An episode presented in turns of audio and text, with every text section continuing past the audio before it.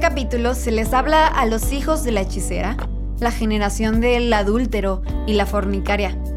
Se le está hablando a aquellos que prefirieron violar el pacto que tenían con su Dios por ir a otros dioses, siendo la idolatría lo mismo que la hechicería, el adulterio y la fornicación. Algo que me llama la atención es que en los versículos 7 y 8 se menciona que esta generación puso su cama en el mismo lugar donde hacía también sus sacrificios. Es decir, que este pecado era algo en lo que descansaba representaba algo agradable y un lugar donde escogía descansar. No le causaba ninguna preocupación ni le quitaba el sueño, sino al contrario, su idolatría fue llevada hasta el punto de convertirse en una necesidad, como es el descanso. Sin embargo, el versículo 10 dice, en la multitud de tus caminos te cansaste, pero no dijiste, no hay remedio. Hallaste nuevo vigor en tu mano, por tanto no te desalentaste. Eso en lo que estaba descansando le produjo un cansancio. Sin embargo, siguió adelante con la fuerza de su propia mano. Muchas veces nuestras acciones, nuestros ídolos, las cosas del mundo en las que creemos que estamos bien y que preferimos antes que Dios, esas cosas en las cuales encontramos descanso, de igual manera nos produce un cansancio.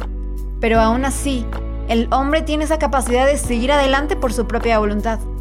Ahora te pregunto, ¿Cuántas veces te has sentido cansado, como si no tuvieras fuerzas o ya no pudieras echarle ganas? Y aún así, sigues cada día porque no queda de otra y sacas fuerza de tu propia mano. Mientras la generación a la que se le hablaba vivía en lo que le parecía bien, con lujos como los que aquí se mencionan, perfumes y ungüentos, que en su tiempo era algo caro, lo que esto provocaba era que su alma fuera cada vez más abatida hasta la profundidad del Seol. Y esto se puede traducir como ansiedad, estrés, frustración, falta de paz y sufrimiento. Y aún así, halló fuerza en su mano y dijo, no hay remedio. Dejó de lado su fe y ni siquiera se acordó de su Dios. Qué peligroso es cuando ignoramos el cansancio y la pesadez que podemos sentir en nosotros y sacamos fuerza de nuestra propia mano. Esto nos tendría que llevar a pensar en cuáles son los ídolos en los que estamos descansando.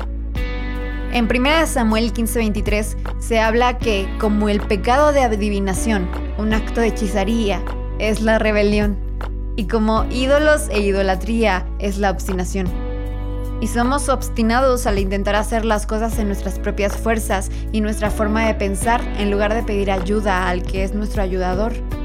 Y estas dos cosas, rebeldía y obstinación, pueden ser los ídolos en nuestra vida, que solo nos fatigan Ten cuidado con sacar fuerza de tu propia mano en lugar de ir a Jesús para descansar cuando estás trabajado y cargado.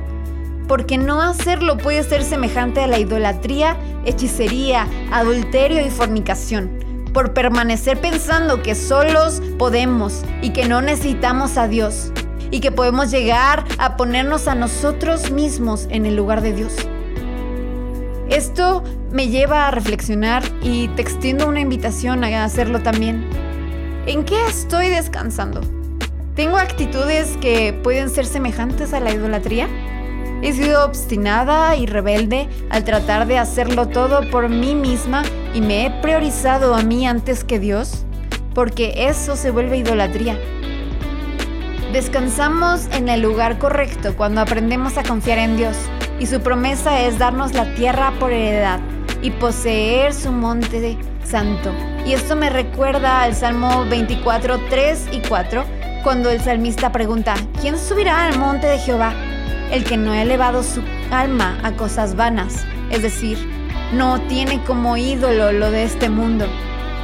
Y el alto y sublime, que habita en las alturas y en la santidad, decide también habitar con los quebrantados y los humildes de espíritu los que deciden depender de Él, no de sus ídolos, y los hace vivir con una vida eterna. Hace vivir el corazón de los humildes y vivifica el corazón de los quebrantados.